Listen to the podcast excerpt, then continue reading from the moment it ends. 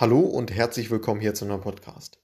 Wenn dein Ziel ist, irgendwann mal Data Scientist zu werden, dann sollte meiner Meinung nach dein Karriereweg eher nicht darüber gehen, dass du erst Data Engineer wirst und anschließend Data Scientist. Warum? Erstens, ja, weil du eventuell äh, ja, äh, kein, kein Mathe-Statistik-Studium, äh, geschweige denn Data Science-Studium äh, vorzuweisen hast. Hm? Und das ist, äh, da sieht man schon die Tendenz, dass das auf jeden Fall ganz gerne äh, gesehen ist. Es immer schwieriger wird, ne, ist jetzt sehr subjektiv, aber dass es eher schwieriger wird, äh, als Quereinsteiger dann in Data Scientist, in, in diesen Beruf Data Scientist reinzuwachsen. So. Und eben gar kein Mathe, Statistik etc. Studium vorzuweisen. So. Weil das eben schon ein großer, großer Bestandteil ist der Arbeit, die man macht dass man letztendlich vernünftig mit Statistikthemen, ne, irgendwie dieses Testing-Thematik, ne, und dann wie funktionieren verschiedene KI-Methodiken und ähm, genau, solche Themen. Das ist schon, ist schon gerne gesehen, dass man in dem Studium dann auch einen hohen Mathe-Statistik-Anteil hatte.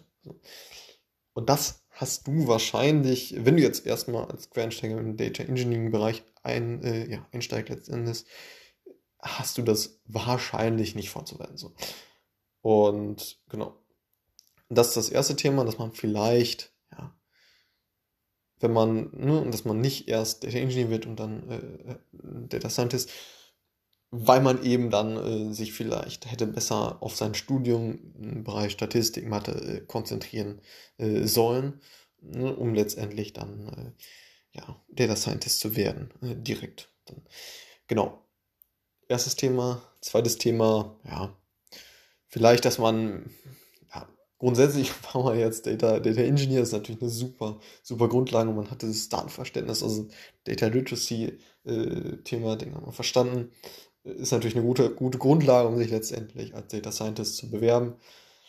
Nichtsdestotrotz äh, geht es natürlich noch darum, dass man auch das gewisse Domänenverständnis mitbringt. Ne? Also irgendwie, wenn man jetzt äh, als Data Scientist den Stakeholder Marketing hat, dass man dem, äh, dem Chef erstmal klar machen muss, okay, dass, dass ich überhaupt was vom Marketing verstehe. So. Und äh, genau, oder Vertrieb oder andere, andere Stakeholder, ne, für die ich letztendlich dann arbeite.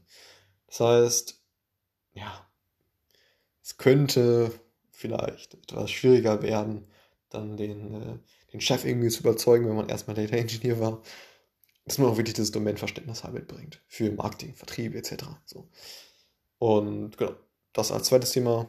Das dritte Thema ist, ja, vielleicht, das ist einem gar nicht so leicht gemacht, von Data Engineering zu Data Science zu wechseln, weil es eben oftmals so ist, dass Data Engineers ja auch schon, schon mehr verdienen äh, teilweise als äh, Data Scientists.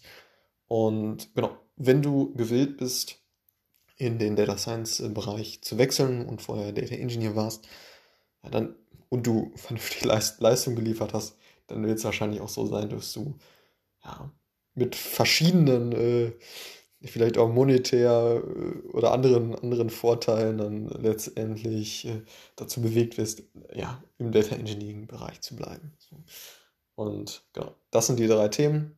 Einmal ja, dass du vielleicht äh, kein Data, äh, kein Mathe-Statistik, Data Science Studiengang äh, vorzuweisen hast, weil du als Quereinsteiger direkt äh, bei Data Engineering äh, eingestiegen bist. Zweites Thema ist, dass du ja vielleicht kein Domänenverständnis mitbringst für Marketing, Vertrieb etc. Und dass dadurch eventuell ein, ein wenig schwieriger wird, den äh, zukünftigen Chef zu überzeugen. Drittes Thema, ja, dass man dass einem schwierig, äh, schwierig gemacht wird, dann zu wechseln von Data Engineering zu Data Science, weil man eben, ja, wenn man vernünftig Leistung geliefert hat, mit Geld oder anderen Vorteilen letztendlich dazu bewegt wird, weiterhin Data Engineer zu bleiben. Alles klar, bis zum nächsten Mal. Ciao.